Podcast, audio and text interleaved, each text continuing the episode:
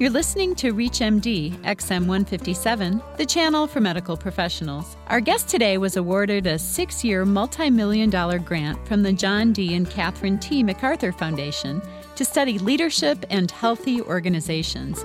He has interviewed more than 250 CEOs and worked with organizations in more than 30 countries. He says that anxiety is a necessary and desirable feature of a successful leader.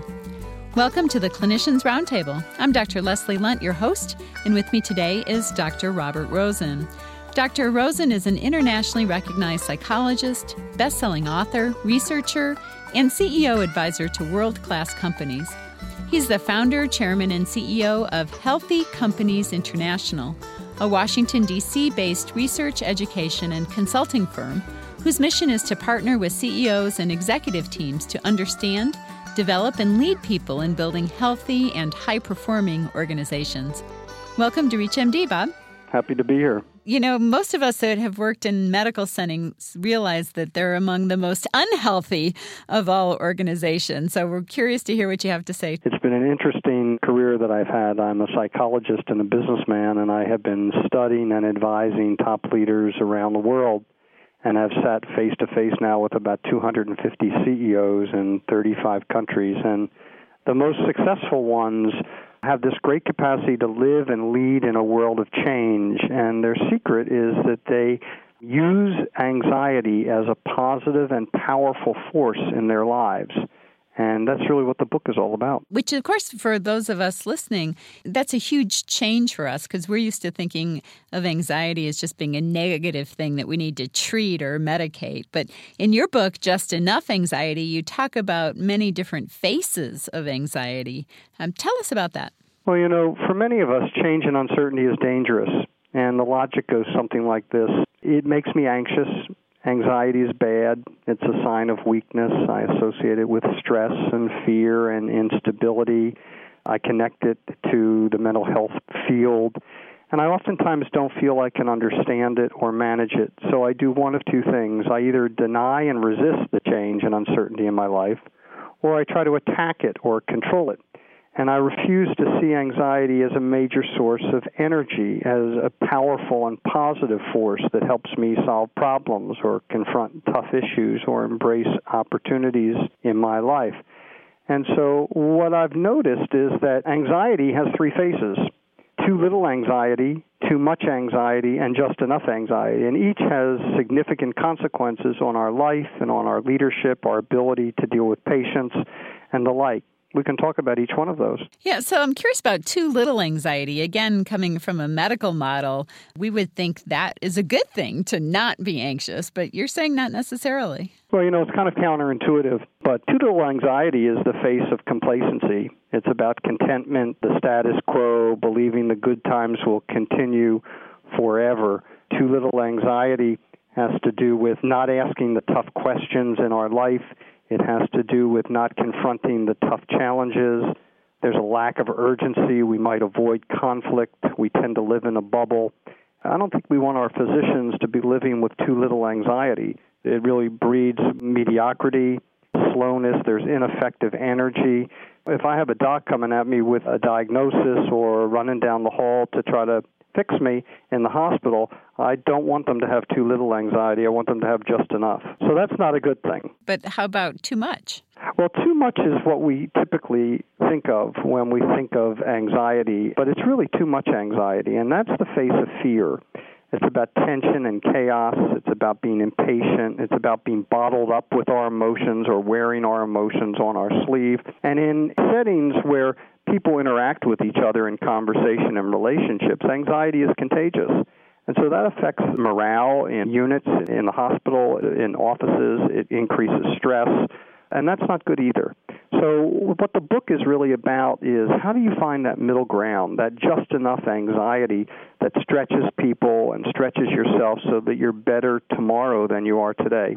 It's really the source of our energy, positive energy. And certainly can think about more global problems in healthcare and the whole delivery system in the United States. We should be having some anxiety, I would think. Well, I think that's a good thing. If you talk to the CEOs of Ford Motor Company or Novartis, the pharmaceutical company, or GlaxoSmithKline, or any number of organizations, they think very differently. You know, the Chinese symbol for change means crisis, and it also means opportunity and how they look at change and uncertainty is very, very different. They see it as a fact of life. They don't become too attached to stability. They kind of recognize that the world changes every time they breathe. And so they recognize that life is about ups and downs and that you can't be too attached to pleasure and avoid discomfort. And you've got to be able to feel the full emotional aspect of life the confusion, the pain, the discomfort, the insecurity. And they see change as not as a crisis to be avoided, but as an opportunity to learn and grow.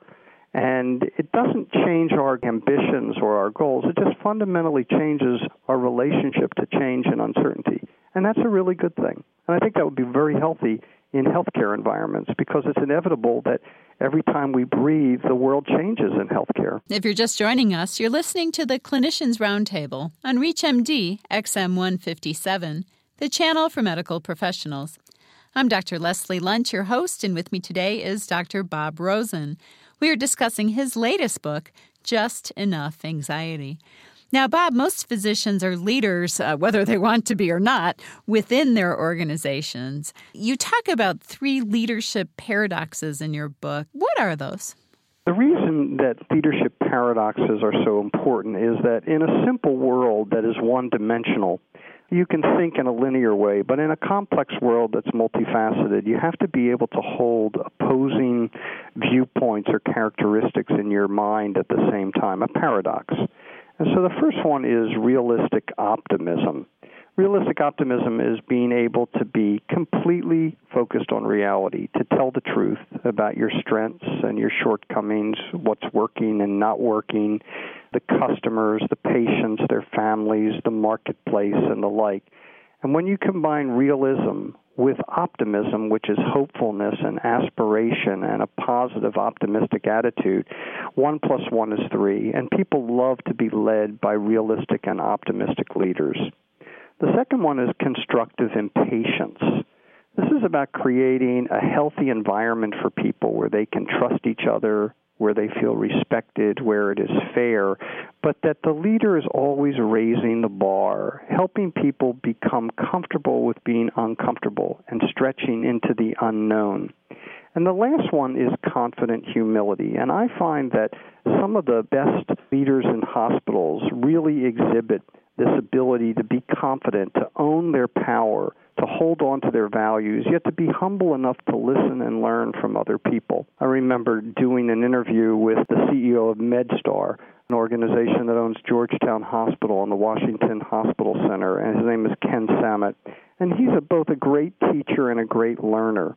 And I find that that confident humility becomes so important to building trust and getting commitment from people. So those are the three paradoxes, and my new book lays them out pretty clearly with assessments and how to's and stories of leaders who actually are doing that well. And it speaks to some of the problems in healthcare environments between physicians and nurses, physicians and front office people, how to manage those sort of power imbalances for the greater good.